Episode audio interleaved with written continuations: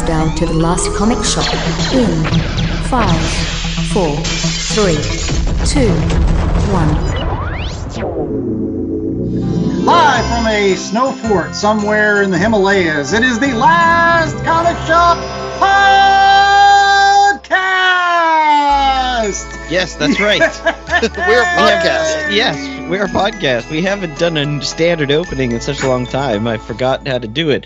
We're opening the shop up to newbies to help them find their way underneath this giant comic book tent.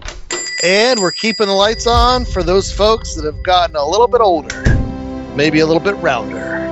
Sneeze don't work like they used to. Not quite as quick or as nimble. But by I mean, golly, we can get the job done if we need to. That's right. Give me that cortisone shot. Just give me some Tiger Balm. I'll just rub it into my backside. It's fine. I can wear this knee brace. It's okay. Listen, Tiger I'll still wear awesome. the skin-tight leather costume, but I'll have a, a graceful hood over top of it. Uh, Toby Keith said it best. I ain't as good as I once was, but I'm as good once as I ever was. And I am the host with the most, Andy Larson. And uh, I am joined by two old fogies that are near and dear to my heart, and that is Chad Smith and Jay Scott. Would you guys get the band back together if I wanted to someday? If I called you up and said, we're getting the band back together? Only if it's a mission from God. I'm getting too old for this shit. You know, you know, Danny Glover was only like forty-two when he said that in like Lethal Weapon. Like, that he's a youngin' compared to... Oh, man. But in any case, yeah, if you're wondering why we're talking all this old fogey talk, it's because for the end of D C Ember, yes, and in fact, the end of twenty twenty-three... here on The Last Comic Shop, we are going to be reviewing a comic book that's all about folks dusting off their old garments that they used to run around in and getting out there on the town. It is Catwoman Lonely City. And this isn't going to be like last year where we gave you a quickie, quickie review at the end because uh, we're getting up there. We got to take our time with stuff now. We'll hurt ourselves. That's right. We had to stretch. Make sure you do some lunges. You don't want to go down by from a sniper when you're running. Suddenly pull a hammy. Make sure you take your multivitamin, your omega threes. Come That's on, right. let's let's be awesome, but let's be responsible, okay? Any case, we have this one last review to do for twenty twenty-three, so, and, and later on in the show, Chad's going to give us the whole year-end recap. So if you loved all of those past statistics shows, Chad's been crunching the numbers over That's the Christmas right. break. There's and, one uh, thing this old fogey knows, and it's that kids love data. We've got your data, kids. This year with generative A I involved, because that's what gets things sold these days, right? It's not just that's data, right. It's generative A I data. But yeah, that'll be later on in the program after we get to this one last review. And uh, speaking of that review for Catwoman Lonely City, who did Catwoman Lonely City, Chad? Oh, this is easy. It is Cliff Chiang, who, this was a labor of love on his part. He wrote, he drew, he colored, he lettered the whole thing. All four issues of this Black Label, a slightly enlarged comic that came out of D C Comics, started coming out in December of twenty twenty-one and wrapped up just a shade under a year ago in December of twenty twenty-two.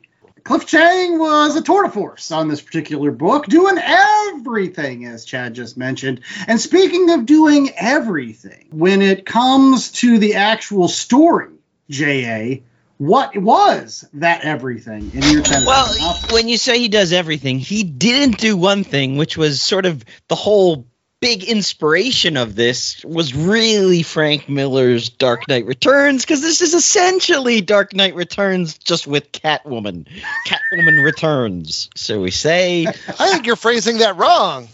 You're saying it, it's just Dark Knight Returns with Catwoman. It's Dark Knight Returns with Catwoman. Hey, and by the way, Catwoman is in Dark Knight Returns, but in this story you get Catwoman being all the Dark Knight-y. Return yeah, because you don't get Batman. Batman's dead. So essentially, there was Joker did a Joker thing. and blew up Gotham and killed the Batman and himself at the same time. And Catwoman goes to prison as a result because there's no evidence that she didn't kill Batman. I don't know. She was in the wrong place at the right time, I guess. Um, so she spends ten years in jail, gets out, and is, but it's got to be more than ten years because she went from being sprightly Catwoman to old lady Catwoman very quickly. Anyways, she gets out of jail. Gotham has changed.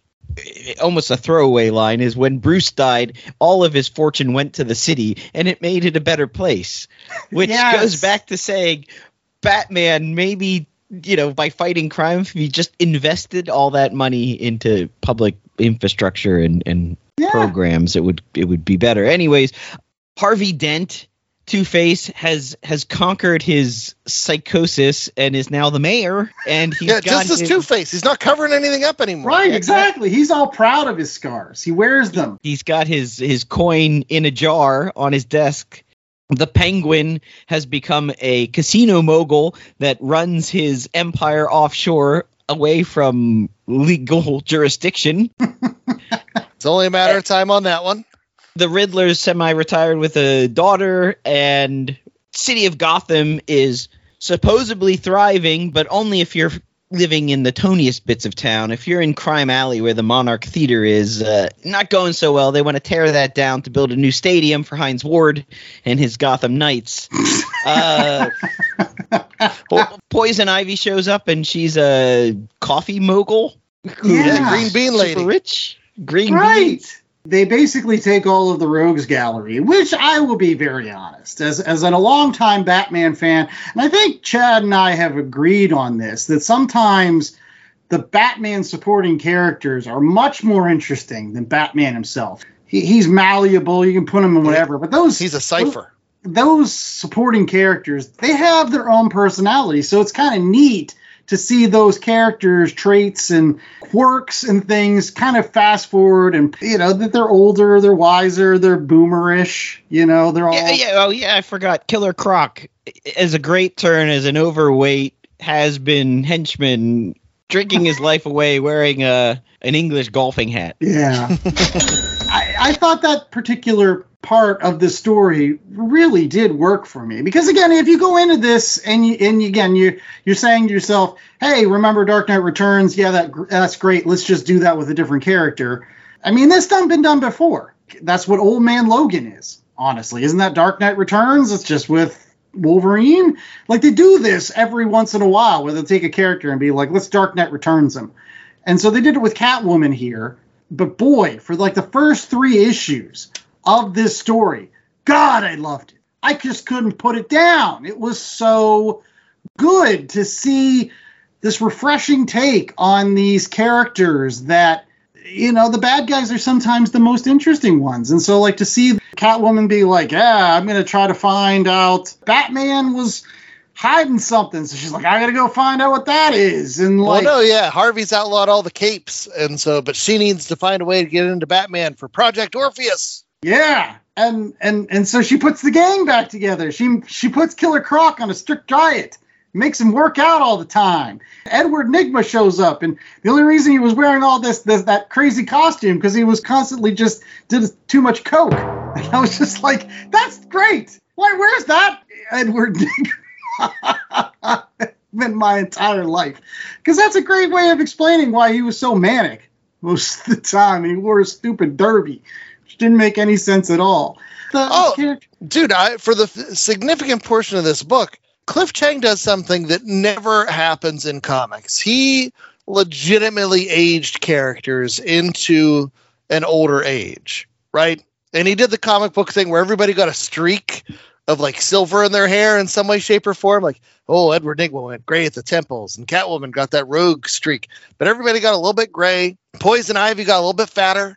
You know, everybody moved on to their other, the Penguin with his offshore casinos. Like, it was fun to see what would happen to the Bat characters if they legitimately aged, and like the whole Bat universe, which, like we said, It's a it's a fun universe. The characters around it are what made it special.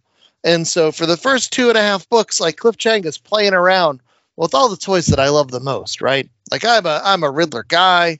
Uh, Killer Croc is tons of fun. They've taken all the Bat family off the board except for Barbara Gordon, who's kind of off the board because she's now um, in a wheelchair and a councilwoman. So she's sort of gone from the crime-fighting side of it to the uh, office administration side, so more like her dad. Right. And, and, well, it goes back to her roots. Where wasn't she a congresswoman at some point in, like, the seventies? Yeah, she was, actually. So this kind of fits. Anytime they take characters that I grew up with and then they make them my age, I'm happy about that, because then I don't seem so old. Plus, it shows growth. The only thing that I didn't buy in this entire thing was that Harvey Dent would come in and outlaw all capes. That's crazy in the D C universe, because their entire infrastructure is built on capes. So, like, Gotham not having any capes is stupid. But number two, and again, and I'm going to tell everybody point blank, you have to look past this, is the fact that Bruce dies, but then nobody picks up the cow. Dick's not the Batman, which we've seen happen in other series before. Tim doesn't pick it up. Not even Jason Todd. Nobody picks it up. Not even Batgirl. She becomes a councilwoman. She doesn't pick up the... You would think somebody would pick up the cow. Th- that was Batman's plan. He dies, somebody picks up the cow and runs with it, and that's it. And then they get another Robin, and it's like the Phantom. So that was the only thing I didn't buy. Like, I was just like, meh. But I get it. I get why Cliff Chiang had to do that, because honestly, this is about Selina coming back to a universe without Batman. Not only without Batman, but without Batman and the Joker and all the chaos that they created. Her longing for that past, but trying to find out where she fits in this new present. And I thought that was incredible from, like, a... a story perspective. And then, and then she st- steals the helm of Naboo, and uh, Artisan shows up, and it's like, what? What's going on there? Yeah. Like, that's where it went off the rails for me, too. As soon as they introduce all the magic stuff, I'm like, ah, oh, I don't like this as much anymore. It was like Ocean's Eleven, right? It was a heist book for a while. Like, she put together the crew, great, it was working well, and then they bring magic into the crew, and you're like, oh. Well, that that uh, that's not street it, it level. Did, it did, yeah, it did kind of ruin the whole found family thing they were going with. I do want to ask you, J A. Again, we did a Batman book just a couple weeks ago, Batman and Joker, the Deadly Duo, and now we're doing another Batman book. Uh, Cliff Chiang, obviously, different art style than Mark Silvestri as the art guy. Did you like one more than the other? Like, I found that Cliff Chiang's art lent itself very well to a sort of post-Dark Knight Returns, Elseworlds. It's not mainstream comics, if you will, where Mark Silvestri is very much. Maybe that's just because when I was reading Mark Silvestri comics back in the day, they were all mainstream, and he was doing Uncanny X-Men and, and Wolverine. Cyberforce. Yeah, Cyberforce. They were all mainstream. This is not as hyperkinetic and muscle-bound. It's very much sort of an indie style. And the story is very much nine-panel grid, twelve-panel grid, eighteen-panel grid. Mark Silvestri is like half a panel grid. I guess, like, it's not fair to compare these two books, but it kind of sort of is, because we're doing them both in D C Ember. They both came out recently. They're both Black Label. They're both universes. I, I guess, guys, my question is, like, which universe would you like to spend more time in? Which one did you find more fascinating? Before we get too far into it, let me explain the difference between these two and the heart of D C's Black Label. Both of these are adult-themed books. The Mark Silvestri adult-themed book is adult-themed because of the gore and the punching and the teeth flying out. There's a grit, there's an edge, uh, but the art style, the the putting the pictures, the pen to paper, there's so much detail and action, and it's all in service of this big crazy plot and this, you know, these big crazy action pieces. Whereas the Catwoman Lonely City by Cliff Chiang is adult in that these are characters that no longer eat cereal with cartoon characters on them. These are characters that are eating cereal with onyx sorghum and, you know, lots of bran and things of that Usually. nature. They've got the muesli. Uh, they no longer have the word searches on the back, but instead testimonials from people that, uh, you know, grew their cereal on a farm. you know, mail away thing to an A A R P exactly. And so, which of those do you want to spend more time in? I, boy, that's a, that's a tough call because I love Cliff Chiang's art. I think he's a wonderful artist. I could stare at his art all day, but I wouldn't want to read this all the time because I am old. I do get notes from my doctor to quit eating cereal with cartoon characters on it, and I don't like it. And at the same time, I wouldn't want that Mark Silvestri over-the-top gritty action uh, all the time either. They're both sometimes foods, and they're delightful in their own way. But, yeah, I don't know. It's a tough call. Well, the, the other thing that I wanted to kind of comment on is the fact that um, who who set the Catwoman up in this book? That that's that was my one question. So, like, halfway through the series, this is might be spoilers for folks that might not know, but, like, Two-Face starts finding out what they're doing, right? Like, Catwoman's trying to put this crew together. She's got to get these certain things in order to break into the Batcave, because evidently that's where this Project Orpheus is, uh, that Batman's dying words to her. So she's like, I got to find out what this was, because I got to figure out, like, what Batman yeah, that was the meant. MacGuffin. Yes, yeah, exactly. That was the big yeah, MacGuffin. She owes it to Bruce. She's breaking into these places to get all these these pieces to the puzzle, and um, Two-Face, who wants to stop her for some reasons. I yeah, I, I'm not one hundred percent well, sure. No, no, it's so Two-Face let her out of jail early so that she could break into the Batcave because he figures she's the only one who can. Because he needs to get in the Batcave to get the technology that is running all the Bat Troopers, because they're running it off of the Batmobile, and the Batmobile is breaking down. Yeah, and they're using the Batman's technology that was basically profiling criminals and where they were going to strike.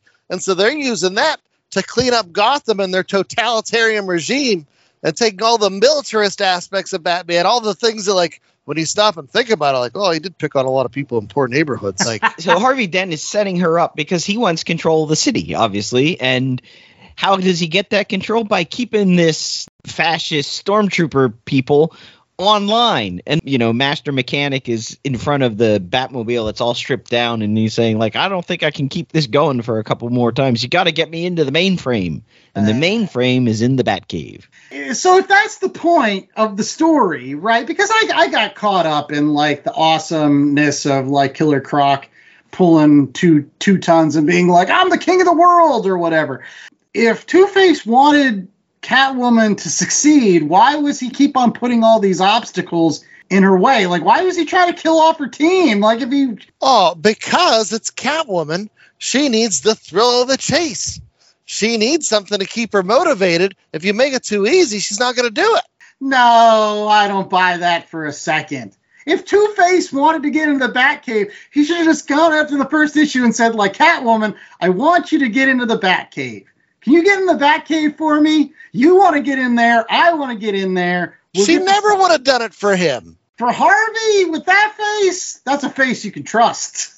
I'm glad that they they cast him as the antagonist in this story. I will say that, because uh, as much as I said that I have Joker fatigue when we did the Deadly Duo, uh, there is no bad guy in the Rogues Gallery of Batman that I love more than Two-Face. I think Two-Face is very, very underutilized, honestly. Like, I think he's a much more nuanced and interesting character, with the fact that he used to be, you know, Bruce Wayne's buddy, and he used to be a cop and the district attorney and all this other stuff. And now, like, he's got this half evil side to him, and he goes crazy with the evil side. I think that's awesome. I think that's a much more interesting than just batshit crazy like the Joker is. So. Yeah, I don't know. I'm still a Riddler guy.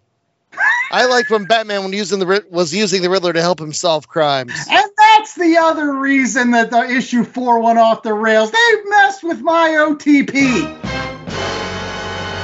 Batman and Catwoman are the O T P. What are the O G O T Ps?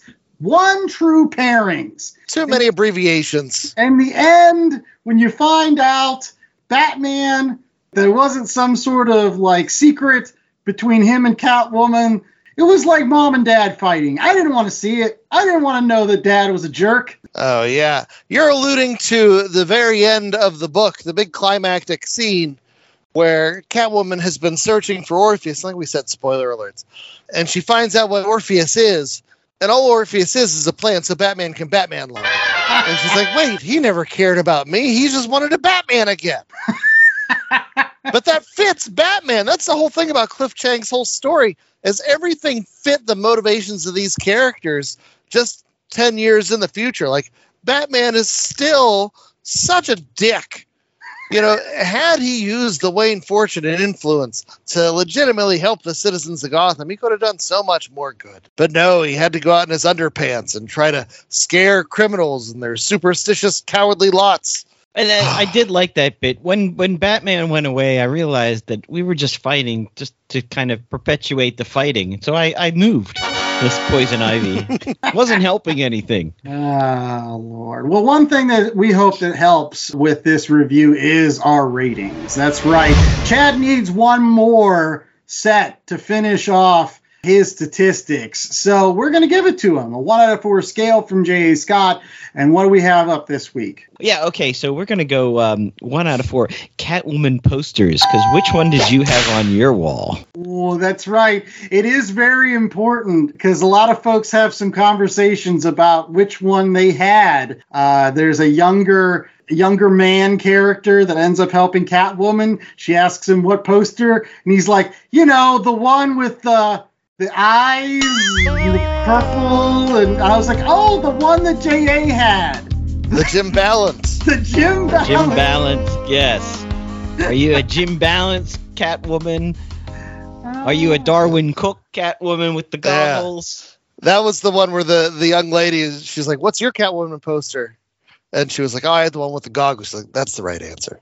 Yeah. no, or, no, or, no. Or are you going all the way back to the eye mask? Eartha Kitt, uh, Julie Newmar. It's Julie Newmar for me, buddy, and it always will be. You know what? Meow. If, if I was going to say my favorite one, I like that old school, late golden age, early silver age, the purple dress Catwoman. Oh, there you go. You remember the purple with the dress? Cape? Yes. That one was great. That, that makes no sense. You're, I'm you're sorry, not sneaking in anywhere in that outfit. You guys are all wrong. As much as I love the purple outfit, it's the Michelle Pfeiffer stitched together Batman oh. Returns outfit. That's the only one. Meow. All right, well, we're going to go ahead and start off with uh, J A. He's uh, one of our resident Batman fans. Uh, J A, how many uh, Catwoman posters are you giving this? Yeah, I loved this book, I, though it did suffer in its final act a bit. You know, I thought they just went too far. Artigen introduction didn't make any sense to me.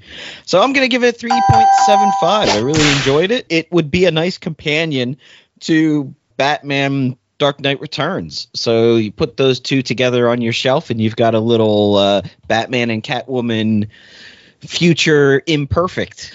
The one thing, they allude to it in this, but they don't bring it in. And you can't have a future without Batman without talking or showing even Superman, right? They're the pillars of D C. Even if it's a Batman book, you kind of have to have Superman somewhere. Showing up for a panel, you know, what's Superman doing? When Batman died, what did Superman do? And you don't get that here. Yeah, absolutely. And I think I'll... I'll piggyback on that for my rating. I was very excited to read this book. I've wanted to read this all year. This is my pick for D C Ember just because I, I love Cliff Chiang's art. Uh, I've loved it uh, in Paper Girls. I've loved it in that Wonder Woman series that, that Chad provided in our recommendation section on so many shows. Cliff Chiang has a really great style. I honestly do equate it a little bit to Darwyn Cooke. It's kind of a throwback, kind of retro, but it's very clean and nice, and, and and it fits for a lot of these characters, especially like a street level kind of book, without being gritty. It's it's kind of weird that like you could have a street level story without that grittiness. Like even when Batman gets blown up, there's not really a lot of blood. Uh, there's not really a lot of there's, carnage. There's- Well, there's sort of, I there. Mean, like some people would have drawn, like his arm blown off, two legs gone. But I, I will say this, that it, uh, not only issue four, finally into the Batcave and kind of you're like, we're here now. Like we've been wanting to get in there for so long. But by this time, I'm like, eh, story has kind of gone off the rails a little bit for me. I, I still think that some of the concepts didn't work for me, which was like, the fact that there would be no capes, like that they would just outlaw it. No, there's no way in the D C universe you would outlaw capes. You couldn't. The only way you could outlaw capes is if there were no capes to begin with. Like that, like this is a Elseworlds where only Batman exists. Like he is the apex of the universe when it comes to superheroes, which is fine. I have always argued that Batman should be its own universe outside of the D C continuity. He should not exist in the same universe as Superman or Green Lantern or Wonder Woman, that he should be his own thing. But I still think, again, where's Dick? Dick would have put on the mantle. He would have put on the mask. It wouldn't matter if it was outlawed. He would have just done it because he would have been like, dude, that's what Bruce wants me to do. I'm doing it. And maybe that's something we didn't see while Catwoman was in prison. I don't know. But, yeah, I'll give it two point nine five. It was kind of a letdown. I really wanted this to be better than it was, especially that last issue. But Dick, Dick was, was dead. When did they did kill Dick? He's he's in the cemetery. Well, when did they kill him? I assumed he died on the night of the all Wait the deaths. a second. No, they, they they killed all of them? Yeah. He's got, like, he's got six Robins. He's got like four other Robins in like his back pocket. Nobody stepped up. Nah.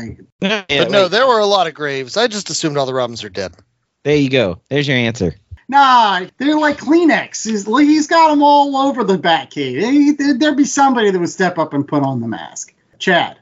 All right, so I don't have the hang-ups you guys do about there's no Superman. Oh, there's no Robins being Batman. No, no, no. This is something you, you take it as it is. It's part of that Black Label. You don't need the continuity. If you want to add continuity into it for your own pleasure, that's fine. But if that's what you're looking, you're in the wrong spot, right? This is a story about old lady Catwoman coming back after ten years in the clink, getting the band back together, breaking into the Batcave, and only to find out that Batman, who she loved, and had been thinking about and devoting all this time to and wanting to preserve his memory, really only cared about Batman, because that's what Batman is. You know, the Batman is vengeance. Batman is the night. Batman is a selfish dick. And so that's what this story is all about. And I, I thought those parts were lovely. I thought the Cliff Chiang art throughout this is lovely. You mentioned Paper Girls. You mentioned Wonder Woman. Anytime you can get your hands on Cliff Chiang art, I, I recommend it. That's why my ranking is going to be higher the, than Andy's. I, I think just for that, just for the art, the colors. You brought up Darwyn Cooke earlier. Cliff Chiang does such a great job of being realistic while retaining that cartoony influence of like an Alex Toth, like from that school, and just whatever he decides to do. I, I I have a cover here on one of my books. It has Catwoman in all the different costumes. And you could see the Darwyn Cooke-ness of, you know, Catwoman in that costume. You could see the Jim Balent purple costume. You could see the art reflected in there. All of that is present while still simultaneously being Cliff Chiang art.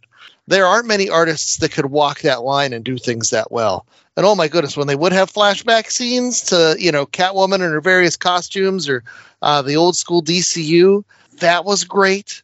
And just seeing the characters aged up in a realistic manner, that was fun too. But as as we've alluded to, by the time they bring in demons in here and Jason Etrigan and his nemesis, where I'm like, who's that? I didn't care anything about that. And like, I, it was cool they had Zatanna in here and she was aged up a little bit. And I appreciate the fact that she was part of the Bat mythos in this story. Uh, it just sends the, the book off the rails. And so at the end of the day, I'm going to give it a three point two five because I enjoyed it. I think it's worth uh, checking out. But as, as we've all said, I don't think it sticks the landing. And I, I'm a Riddler guy, and the Riddler gets his in this one. Looks to be that credible threat, that credible filling the void that Bruce has left behind for Catwoman. I don't know, all that stuff I loved until it gets magical, and then I'm like, eh. But yeah, three point two five. All right, well, we'll be right back with more of The Last Comic Shop right after this commercial break. We've got recommendations, uh, and that will give Chad enough time to tabulate some more numbers. B C W supplies dot com has everything a comic collector could need. Boards, bags, long boxes, and so much else for our ever-so-increasing collections. And you can save ten percent on your total order by using promo code L C S P O D at checkout. Not only does this take ten percent off B C W Supplies' already low prices, but it supports my favorite podcast, The Last Comic Shop. So get all your collecting gear at b c w supplies dot com and save ten percent on your order with promo code L C S P O D at checkout. That's L C S P O D at checkout. Happy hunting! Hi, folks. This is Sean. This is our Nerd Podcast. If you enjoy genuine conversation from two guys who love the subjects that they're talking about, you need to check us out. Honest to goodness conversation about the things that we love. So give us a listen. We're easy to find. Just search Pittsburgh Nerd on some of your favorite podcast catching apps. Or you can also check out our vlog on YouTube. Just search Pittsburgh Nerd. All right, we're back with more of The Last Comic Shop, and it is now time for recommendations. Yes, that wonderful time of every single show where we give you other books in addition to Catwoman Lonely City, which you can go to your local comic book shop over this Christmas break and pick up, because they're still open, and they would love your uh, patronage. Get out to a local comic book shop while you have a couple days off here over the holidays. Pick up something with that uh, cash that you might have gotten from Santa. But we're going to go ahead and start off with the first half of a Darwyn Cooke sandwich that we've got on today's program. That comes from J A. Scott. So, J A, what do you got for us? Yes, I'm going to be recommending uh, Trial of the Catwoman, which collects Darwyn Cooke and Ed Brubaker's Catwoman series, uh, issues one through nine. The series started in two thousand two, and this is essentially Catwoman going back to the city where she used to prowl as a thief. She's supposedly dead, but, you know, cats have nine lives, so she still's got a life. I don't think there's a board anywhere. Is there something about board somewhere in, in the greater D C editorial universe where someone's just counting the amount of lives that Catwoman has left? I think it's got to be up there at this point. Anyways, she's a bit anonymous because people think she's dead. So she comes back, and instead of being a thief, because that's boring and you can't really base a whole book series on, on a thief, though I think you could. Anyways, she decides to clean up the streets where she lives. There's a serial killer preying on streetwalkers that she calls her friends. So she goes after the serial killer, and great Ed Brubaker storytelling and incredible Darwyn Cooke noir art. It's alluded to in not only our review of Catwoman Lonely City, but they even talk about the costume that Darwyn Cooke came up with for the series. So that is my recommendation. Um, you can get it digitally. You can buy it in trade. It's a great introduction, reintroduction to Selina Kyle, Catwoman, in the main universe. This is quote unquote in continuity, but it's D C, so continuity doesn't even matter. Catwoman, The Trial of the Catwoman. All right. Chad, what is your recommendation this week? So, in the middle of this uh, Darwyn Cooke sandwich, I'm going to take something where one of my favorite parts about Darwyn Cooke was he was always able to distill things down to their essence and remind you of why you enjoyed those things. And when I think of Catwoman, I can't disassociate from Batman. And so I think of the first time that Batman for me was ever distilled down into his essence, and that was Batman the Animated Series. And so recently, within the last year, there has been an omnibus that collects the Batman adventures. Um, and that is going to be my recommendation. Now, I, I've had some of these stories in trade for a long time. You have names like Kelly Puckett, Marty Pasco, Ty Templeton, uh, Rich Burkett. Sometimes you would get Paul Dini in here working on the book. But the Batman Adventures comic was just as high quality as the Batman T V show. And you would get the Batman rogues distilled down to what makes them great. And so that omnibus, it you know, people look at it and think it's a kid's book. And it is, but it's so much more. And it's something that, you know, you can share with younger Bat fans. Uh, and they can appreciate it, and you can read it as an adult and take things from it. There's just so much there. Um, and the omnibus does include some of the other uh, things that came along with it outside of the main title.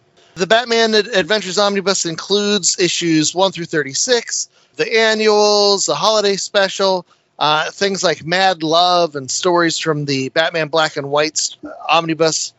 But it really is something to behold. So... yeah, if you got that extra holiday money, those gift cards, the Batman Adventures Omnibus is a good way to use them. All right. And speaking of distilling things down to their essence, one thing that you can always guarantee is if you really want to distill comic books down to the essence of why they're great, all you have to look at is Will Eisner's The Spirit. That's right. As somebody that's been spending a lot of twenty twenty-three talking to all of you folks out there about why you should go back and read a lot of the older comic strips from back in the day, whether it was the Flash Gordon with the Alex Raymond or um, Al Cap's Little Abner or whatever. I mean, these guys were pioneers, blazing the trail of graphic storytelling in ways that to this day, folks are still aping. And one of the great uh, things that Darwyn Cooke did before he passed away was try to uh, remind us of how really awesome The Spirit was. And so he did that with a series of issues of his own interpretation of The Spirit that he released uh, that you can get in a collection, uh, which is just called Will Eisner's The Spirit by Darwyn Cooke with Jay Bone and Dave Stewart. And uh, it's a collection of about eight stories, including a great team up between The Spirit and Batman. So it's keeping with the Batman theme of this week's episode. Uh, so all of those Gotham rogues, Joker, Catwoman, Harley Quinn, Poison Ivy, all done in that magnificent Darwyn Cooke style. But also you get some other just genuinely good crime noir street level stories with The Spirit, you know, interacting with femme fatales such as Madame Pagel, who was one of the original ones. I didn't see Sans Serif in here, but um, the octopus is in here. You know, you never see his face. He's just the pair of gloves, just like he was in the uh, the Spirit. And they even take certain aspects of the original Spirit comic book strips that have not aged at all well, such as his sidekick. And they he kind of modernizes it uh, to a fact where it's, I feel, more palatable to a, an, a modern audience. So again, if you if you're really interested in great comic book storytelling, not only check out the original Will Eisner comic strips featuring The Spirit, but really try to hunt down Darwyn Cooke's interpretation of The Spirit as well. In any case, we also hope that you uh, find our interpretation of comic books every single week by coming back to The Last Comic Shop. And we are going to be here all next year. twenty twenty-four, fifty-two new shows coming at you every single week. So make sure that you rate, review, and subscribing so you don't miss any of them. Because we're going to be here post shows. And that's right. Thanks to our friends at B C W Supplies. That's right. Financing another year. That's true. And all for all those folks that are, keep on, you know, giving them the business. Make sure that's that you're right. Out there at B C W Supplies, getting the ten percent off, but also helping out The Last Comic Shop with every single sale. So don't forget L C S Pod with every sale. Save yourself ten percent. That's true. In any case, well, we'll be right back with Chad's data right after these messages. So for all those folks that love statistics, stay tuned. Dragon Ball Z, One Piece, Naruto, all things that we love, all manga that were originally published in the legendary magazine Weekly Shonen Jump. But not every series can run for three hundred chapters and have a hit anime. This is David. This is Jordan. We're the hosts of Shonen Flop. Each episode we look at manga that ran in Jump that didn't quite make it. We discuss what it did wrong, what it did right, how the series could have turned itself around, and ultimately, was it a flop or not? Run all your favorite podcast apps, and you can find us at shonen flop dot com. Keep on flopping, floppers. last comic shop podcast dot com is the destination for all things shop. Plan your week with upcoming show schedules, the latest books, recommendations, and chatter from the crew. Subscribe to the show on all major podcasting platforms from one convenient location. Show your support and browse the merch store. T-shirts, tanks, hoodies for the fam, coffee mugs, magnets, totes, and more. Check out exclusive content through the show's YouTube channel and follow the pod on Instagram, Blue Sky, Threads, and others. All this and so much more at w w w dot last comic shop podcast dot com. w w w dot last comic shop podcast dot com. Lest old acquaintance be forgot, we're here in this uh, old exine for everyone's favorite part of the Last Comic Shop Podcast. Each year, we wrap the year up with our Dab of You! Yeah! The kids love the numbers. Ah, oh, more numbers, Chad. More numbers. We need more numbers. And that's what we're here for, to deliver more numbers and data. I love it. I honestly do. It's one of my favorite times of the year. It's an opportunity for us to recap all the work we did at the Last Comic Shop. And and joining us for our recap is a guy mm. that has done so many shows with us this mm. year. I think he has done more shows in twenty twenty-three than he has done in the last two years combined with us. The wonderful Mikey Wood. Merry Christmas, Mikey! Merry Christmas, everybody, and, and a happy almost new year. I it's didn't twenty- realize Mikey had done that many shows. He's going to start asking for a partial payment as opposed all, to just the, the bit the payer low, play. All the lowest rated ones on our numbers today. Those are the ones I was. I was so. No. We are going to have to start giving him choices for books, though. I feel like. You guys always hate the books I choose. Wow. That's not, that's not true, though. We will do Sandman for you in twenty twenty-four. It is one of your favorite books of all time. We'll do it as my gift to you this holiday season. You guys are you guys are giving is what you are. And in the spirit of data and the spirit of giving, Mikey appeared on thirteen shows with an average rating of three point four zero. So there you go. Let's wow. get it started. Nice. Now, keep in mind, we had nine shows this year that were interview-based shows. So no ratings, no rankings, no numbers for those shows. They just happen, man. They just happen. We get to hang out and talk to some of the coolest people in comics. We got to learn about new new books like Black Cloak. We got to talk to Mark Russell. We got to hang out with our old friend Russ Braun uh, live in person for recorded to tape. We were talking smack on Eric Burnham. We'll get to that later. And then he showed up for an interview show. How cool was that? Talked to Dennis Culver. We got to talk with our buddy Howard a couple times. Yeah, yeah Howard. We got Howard to sing. And then the, the big one, at least for us uh, old school fans, uh, we had an interview with Roy Thomas. An hour. We got to sit alone with Roy Thomas and talk comics. How cool was that, gentlemen? Yeah, it was. It was a dream come true.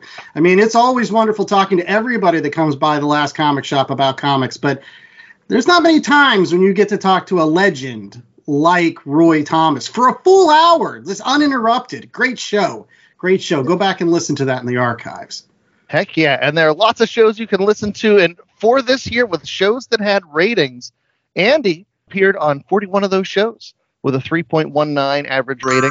I appeared on thirty-nine of those shows with a three point three seven. J A took a trip to China for a bit. Still managed to score on thirty-nine shows with a three point three seven rating. And Ethan was our next uh, biggest ranker with seven ratings this year. three point three nine in oh, terms of his rating. Me, I was I was critical. The, the curmudgeon. Our resident curmudgeon. I wasn't Grinch this year. Get off year. my lawn. Get off my lawn. All right. Um, In terms of books we rated, fourteen of those books were D C books, fourteen of those books were indie books, and fifteen of those books were Marvel books. And understand some books uh, are both Marvel and D C, which happened twice this year. Twice! As far as where we were this year, when it comes to D C Comics, uh, the highest rater on D C Comics was Mikey with an average score of three point six four. Not surprising. He's no, a D C guy. He's I our am. D C dude. He's he's he's trying to get statehood. He's so D C. I am. I am. I'm a big old slut for that Batman. That Bruce Wayne is a fancy man. Anyway, so I was second with D C at three point four six. J A was third with a three point three eight average. And our resident curmudgeon, Andy, came in last with a three point three two percentage. Oh, that's not terrible. That's mm. better than that's better than good. That's it's better good. than good. Yeah. And the thing that surprised me is of those D C books, eight were your traditional D C books, six were Black Labels. Which of those do you think would have the higher average ratings? I would have thought Black Label, but you're, the way you've phrased the question, probably it was the normal D C books. Well, For you, J A, and Mikey, it was Black Label. But for Andy and I, we prefer the traditional D C books to the Black Label this year. So I just hated Black Label. Yeah. Is there anything I liked this year? Come on, throw me a bone here. So the next group, we'll go with our indie books. And we uh, read books from a ton of different publishers this year. We had things from Boom. We had things from Ahoy. We had things from I D W, Image, Oni, Pantheon, Valiant, Viz, Dynamite. I don't think I mentioned Dynamite. Humanoids and Checker. Uh, all sorts of indie book ratings. As far as those go, Ethan, substantial number of ratings. He had a three point four three rating, followed by me, who I've been the traditional easiest grader of the main trio, with a three point three nine. J A was a three point three, and Resident Curmudgeon Andy, two point nine six. Wow. They just keep on getting worse, kids. I, I, I just didn't like anything. Well, I know what you did like, Andy, and that was Marvel. Our Marvel books this year, we ranked fifteen Marvel books, and Andy was the highest of the bunch of us, with a three point four zero average.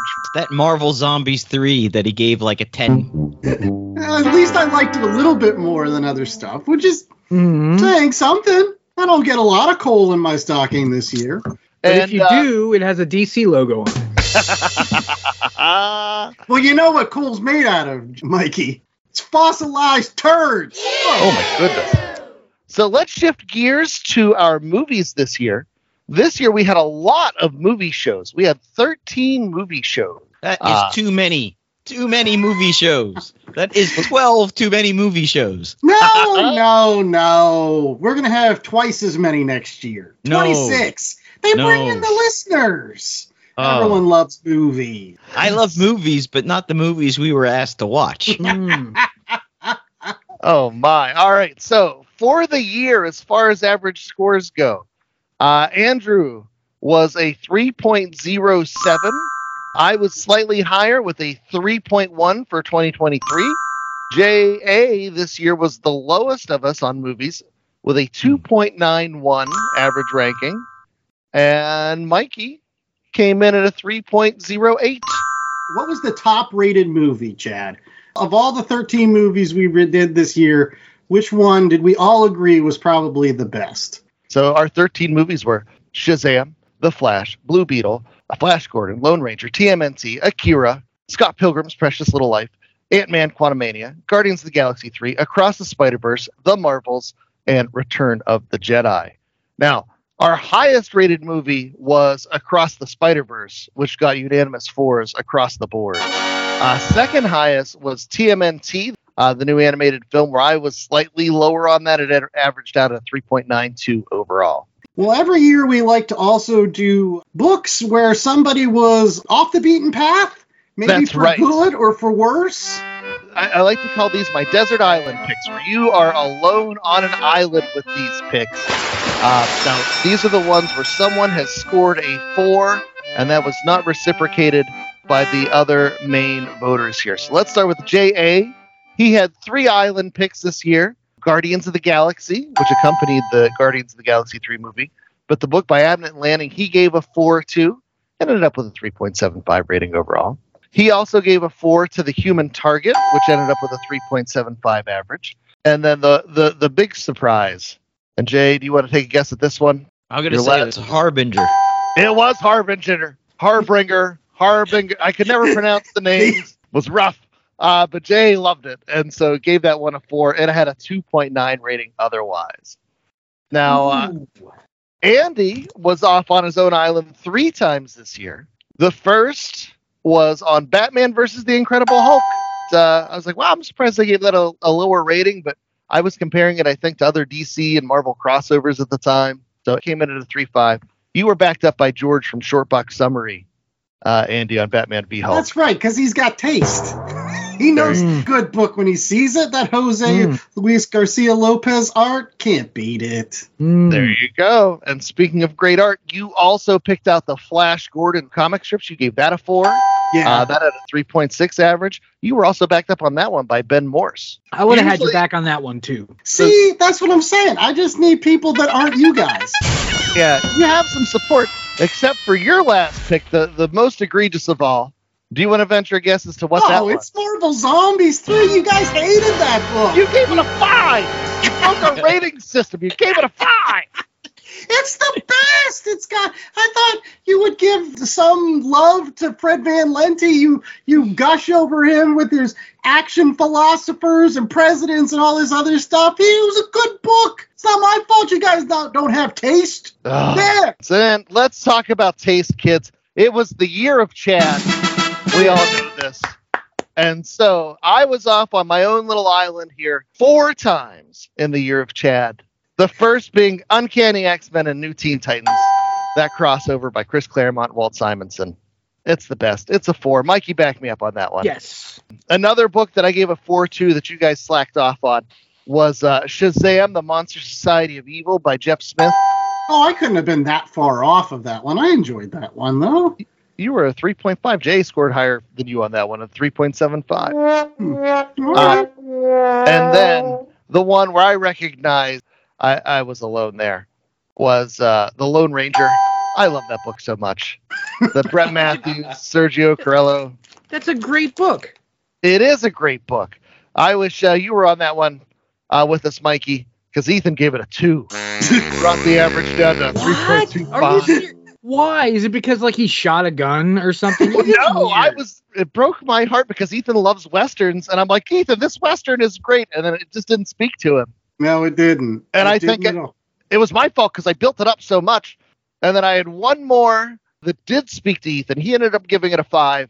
Anybody want to want to venture a guess? Wrestling. It's a wrestling-related thing. I met him once. Do a power bomb. Do a power bomb. Daniel Warren Johnson's Do a Power Bomb, which I still love. That art is so kinetic. That's a really good book, actually. So kinetic. Continuing on the year of Chad, I ended up giving a fours this year to thirteen books, which was less than I did in twenty twenty-one. I gave seventeen fours in twenty twenty-one.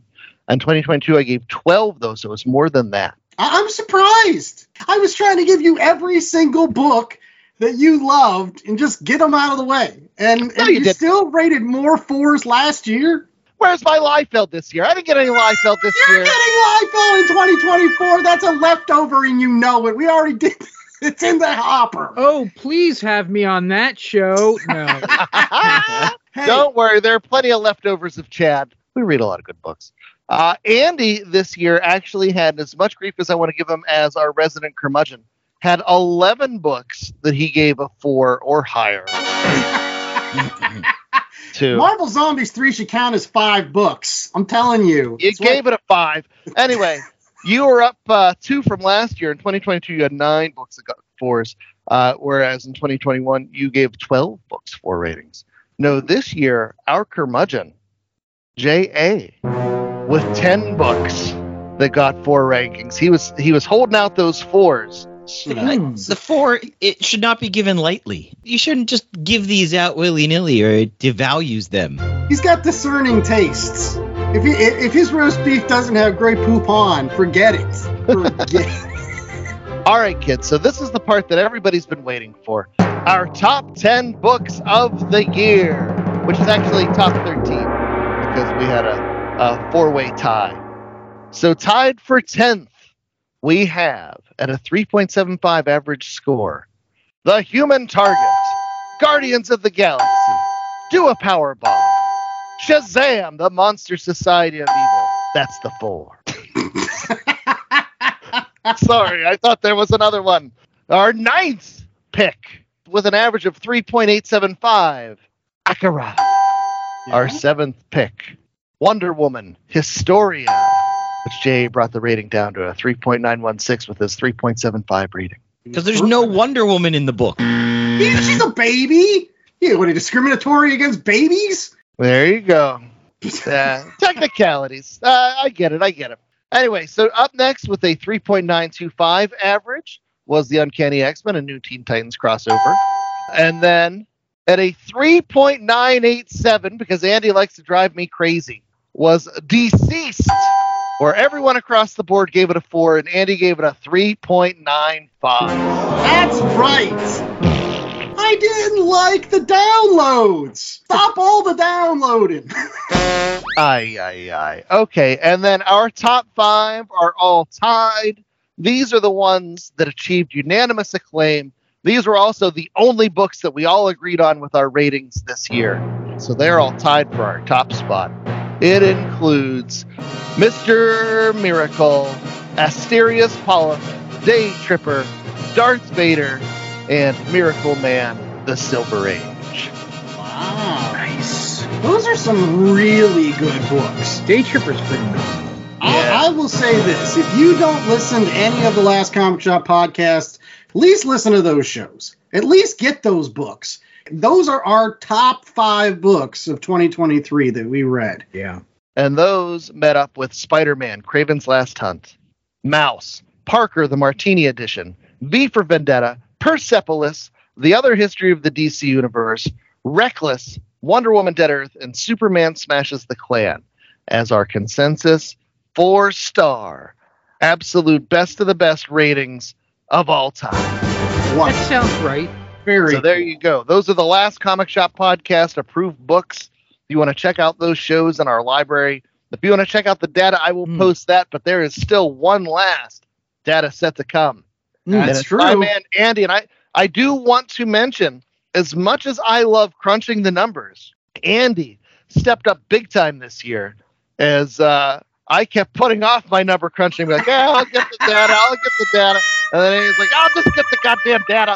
And then he went and filled in the numbers for me for a lot of the shows. Uh, so thank you with the assist this year, sir. But uh, you have one more set of your own you want to share. Well, it's the least I can do for you, Chad.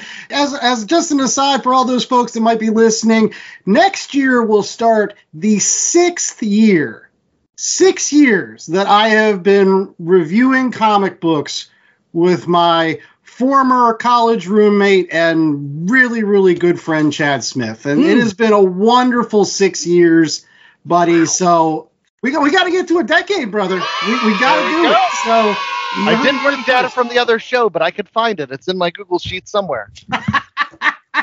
T O S, the other show. That's Let's right. go ahead and get our list of the top ten downloaded shows of twenty twenty-three. Mm. The listeners have voted. They have said that this list constitutes their favorite episodes of mm. our show. Of release. And I will say that it's been overwhelming, the response to everybody that even listened to one of our episodes of The Last Comic Shop in twenty twenty-three or in years past.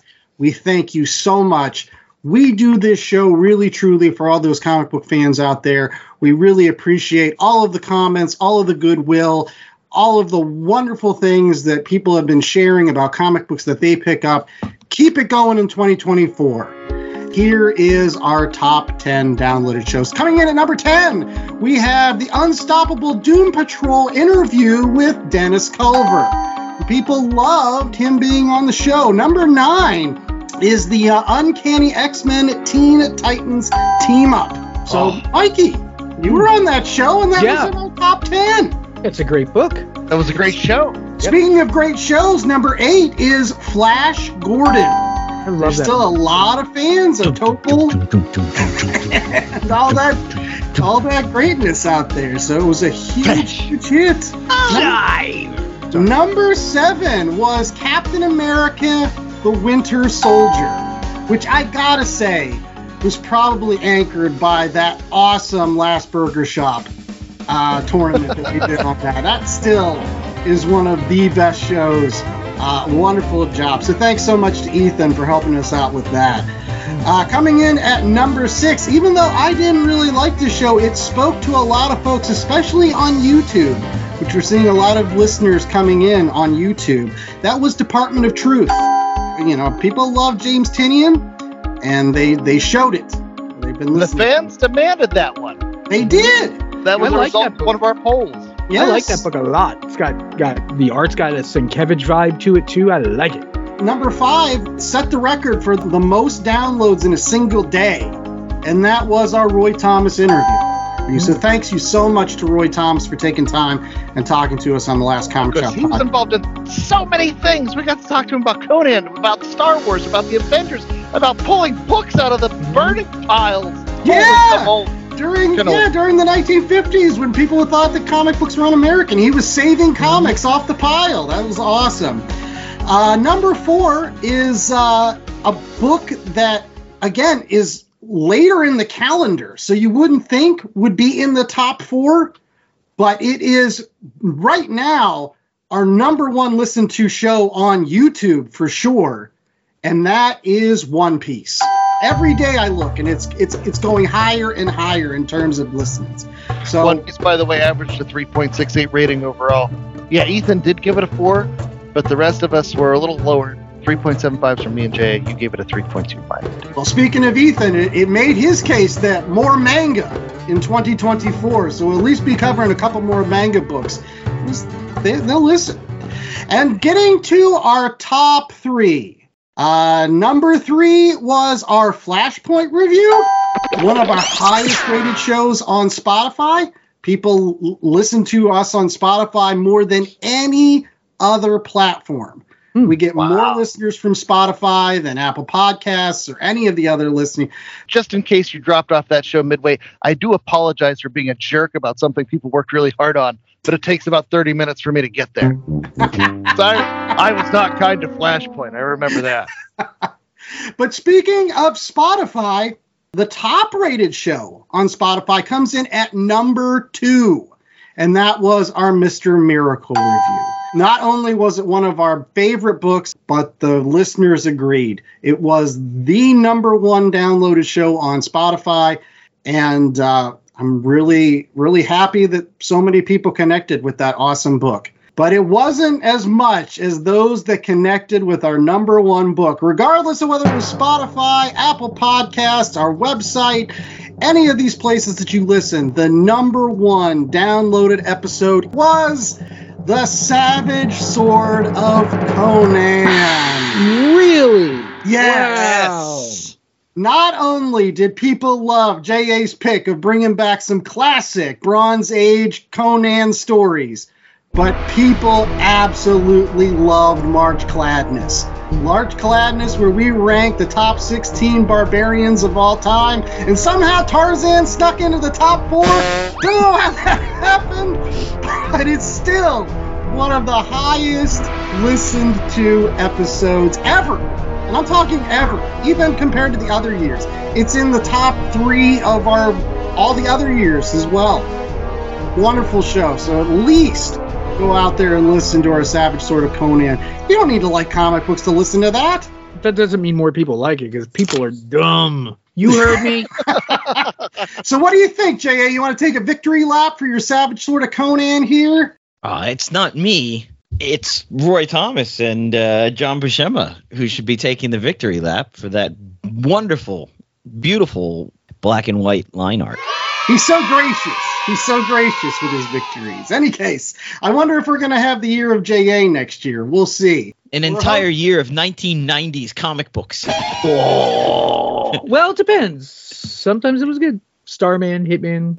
But we're hoping that you stick around for more Last Comic Shop heading into twenty twenty-four. We'll be back next week, folks. The fun and the party does not end here. fifty-two more episodes of The Last Comic Shop all next year with some really, really good books. You should see what we got lined up just for January alone. We got Ducks, Two Years in the Oil Sand, which won Eisner's. We got our interview with uh, Kyle Starks, wonderful comic book writer and artist. We've got X-Men. We've got Sandman, as I promised to Mikey Wood. Um, just some really, really great stuff coming up just in the next couple of weeks. So make sure that you're rate, reviewing, and subscribing over at w w w dot last comic shop podcast dot com. For as many listens as we had in twenty twenty-three, and there were quite a number, let's double it, kids. Let's double it. Let's get that Last Comic Shop in every single household out there that at least has a passing interest in comics. Right? By force, if necessary. Heck yeah. But I do want to mention before we go, just uh, such a great thank you for all the people that download our shows. Thank you to folks like Mikey that jump on and contribute all these ratings. And just in case we didn't mention them enough, for everybody that's contributed, Ethan rated a, a bunch of books for us this year. Thank you, Nicole. Thank you, George from Shortbox Summary. Ben Morse was here. John Engel from New Dimension Comics. Bob Hasek from the Worst Movies Ever podcast. Thank you to you guys who show up each week and talk comic books with me. Uh, that's just awesome. Well, Mikey, you're going to be back for next year yeah. as well? I mean, unless I die or something. yeah. Let's let's hope not. Until next yeah. year. I was the host with most Andy Larson. I was joined by Chad Smith, J A. Scott, and the wonderful Mikey Wood. And we hope that you stay safe. Stay Holly. And remember, if you join a dating site for arsonists, don't worry, you're going to get a lot of matches. Uh, okay, that was all bad. No, don't encourage you, Mike. Don't encourage you. Do they still use matches? Hallelujah. Holy shit. Where's the Tylenol?